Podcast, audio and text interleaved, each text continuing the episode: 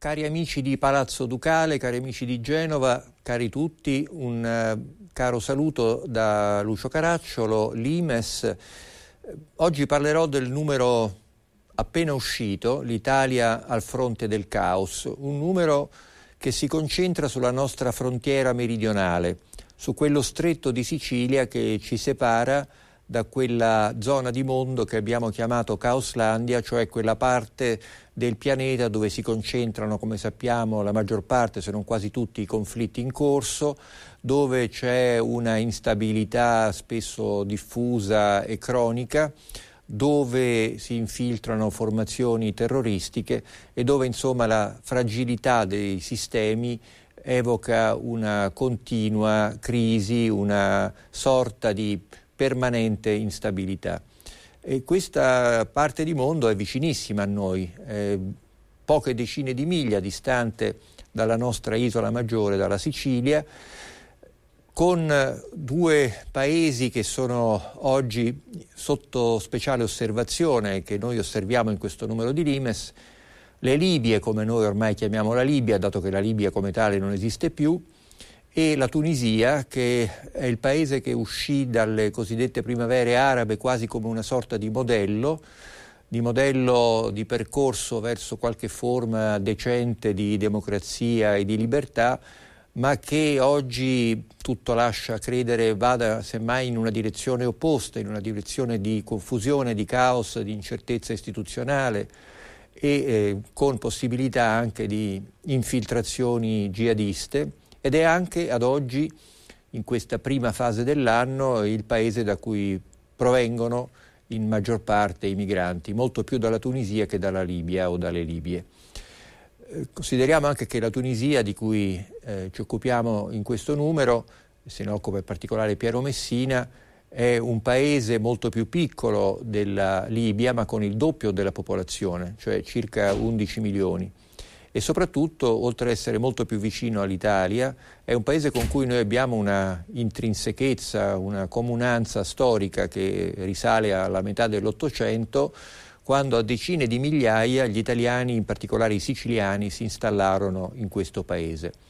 Oggi se ne parla poco, scommetterei che domani e dopodomani se ne parlerà molto e quindi vorrei segnalare questa parte della rivista. Ma il grosso del numero e anche forse la parte più eh, originale che ci interessa più da vicino riguarda appunto la frontiera meridionale e la Sicilia. La Sicilia è la chiave del Mediterraneo. Se il Mediterraneo, come abbiamo stabilito noi, più che Mediterraneo è oggi Medio Oceano, cioè valvola che collega l'insieme Indo-Pacifico all'Atlantico, è inevitabile passare sotto alla Sicilia in quello che una volta si chiamava canale e poi abbiamo imparato a definire più correttamente stretto, un percorso appunto molto stretto nel senso che le terre sono ravvicinate, vi sono isole importanti, c'è Malta, ci sono le Pelagie, c'è Pantelleria e naturalmente c'è la Sicilia. La Sicilia, come sappiamo, è una regione autonoma dell'Italia, ma è talmente autonoma che si può dubitare che ne faccia parte. Per esempio Dario Fabri nel suo articolo parte proprio da questo dato di realtà, cioè da una separatezza di fatto della Sicilia, che non vuol dire, ahimè, autonomia, quanto proprio una sorta di vuoto eh, geopolitico istituzionale che è compensato, se così si può dire, dalla presenza strategica americana. Non dimentichiamo che la Sicilia fu invasa dagli angloamericani nella notte tra il 9 e il 10 luglio del 1943, quindi provocando il collasso del sistema fascista il 25 luglio e l'inizio della conquista barra liberazione del nostro paese da parte delle forze alleate e poi naturalmente della nostra resistenza. In quello sbarco gli americani posero le radici della loro permanenza in Sicilia, anche utilizzando la collaborazione di strutture piuttosto radicate come quella di Cosa Nostra. Cosa Nostra siciliana, come sappiamo, era strettamente collegata a quella italo-americana e al di là di questo eh, per gli Stati Uniti era e rimane fondamentale il controllo di quest'isola, tanto è vero che oggi abbiamo basi parte la storica Sigonella, molto strutturate, alcune formali, altre meno, la più importante delle quali è quella presso Niscemi, la cosiddetta MUOS, che è probabilmente, se non la più importante, una delle più importanti basi di eh, intelligence di telecomunicazioni eh, degli Stati Uniti.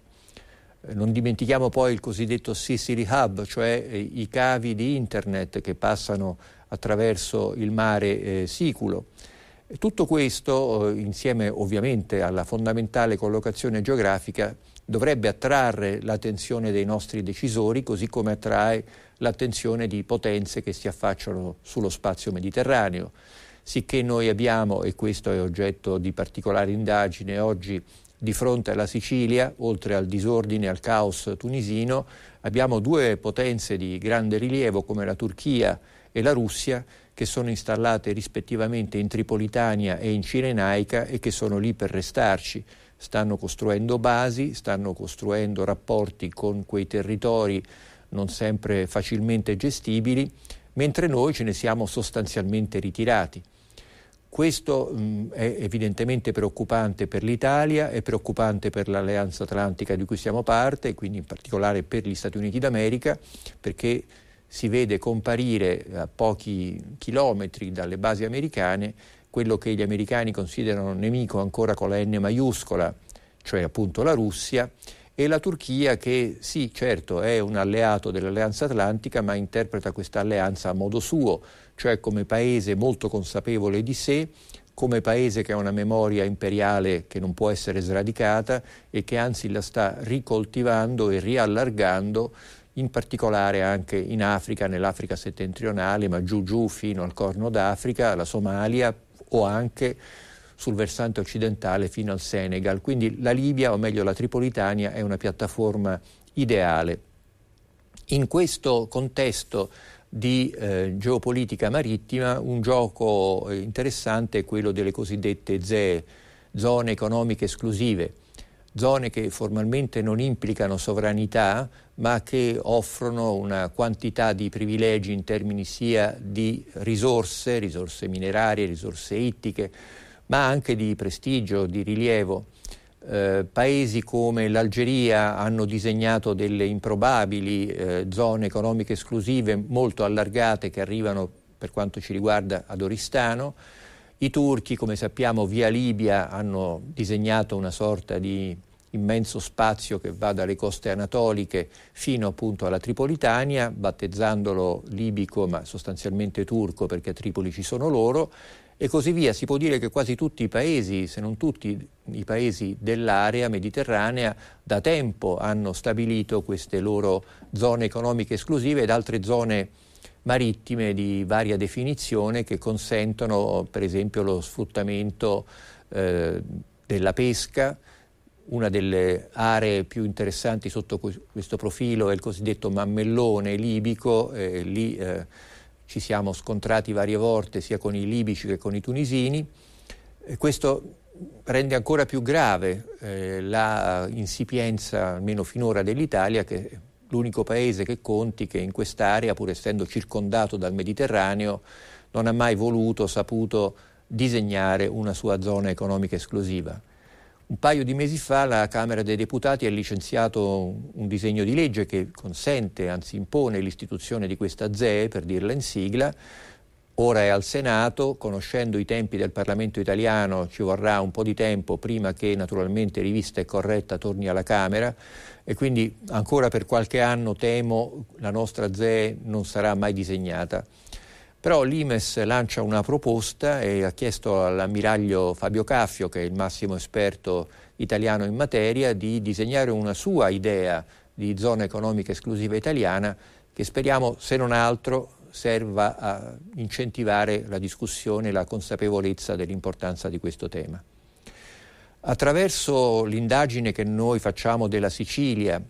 anche ricordando le radici dell'indipendentismo siciliano, quello che eh, visto da Roma viene definito separatismo dal punto di vista degli indipendentisti siciliani, invece appunto è l'indipendenza della nazione siciliana, attraverso questo prisma noi possiamo leggere meglio la gravità della situazione dei rapporti fra il centro e le periferie italiane. La crisi del Covid e altri fattori hanno ancora più accentuato queste faglie interne al nostro Paese, in parte anche ai limiti della separazione di fatto eh, dal resto del Paese, che deriva dalla somma di due fattori principali, la debolezza costitutiva ed effettiva del governo centrale e dall'altra parte il ruolo sempre più rilevante che in particolare negli ultimi venti anni, dopo la riforma del titolo quinto della Costituzione, le regioni hanno voluto e saputo assumere e in particolare alcune di esse, grazie anche all'opera di alcuni governatori particolarmente attivi e interessati che hanno raggiunto gradi di popolarità internamente nelle rispettive regioni formidabili, penso a uno Zaia che è il 90%, probabilmente i cosiddetti governatori, perché amano definirsi così e come tali sono definiti dai media, in realtà sono solo presidenti di regione, hanno un tasso di gradimento in genere molto superiore a quello dei ministri, eh, a quello del governo centrale. E questo già dà l'idea di un senso comune italiano che non considera tanto l'Italia come una unità quanto come un insieme abbastanza caotico di tasselli che formano un mosaico che può tranquillamente magari in futuro perdere qualche pezzo senza che nulla cambi. In realtà se noi perdessimo il controllo della Sicilia, o meglio se gli americani perdessero e quindi noi per conseguenza il controllo della Sicilia, evidentemente del nostro paese resterebbe ben poco. Questa amputazione toglierebbe all'Italia la profondità strategica nel Mediterraneo, ci toglierebbe quindi la eh, capacità di controllare questo stretto che per noi è assolutamente vitale. Dobbiamo ricordare che l'Italia dipende largamente, per non dire totalmente, dal mare, visto che non avendo quasi materie prime e avendo invece una vocazione all'esportazione sempre molto spiccata, per noi la libera navigazione nel Mediterraneo è un obbligo, non una scelta.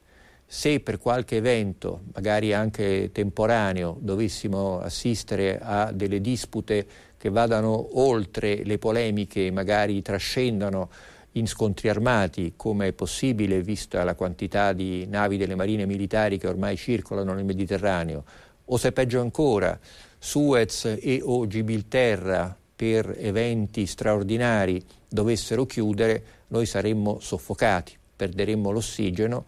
e saremmo costretti a vivere per quanto si può con le riserve acquisite. Quindi l'attenzione che l'Imes eh, da qualche tempo ha concentrato sul mare non è semplicemente il frutto di un gusto,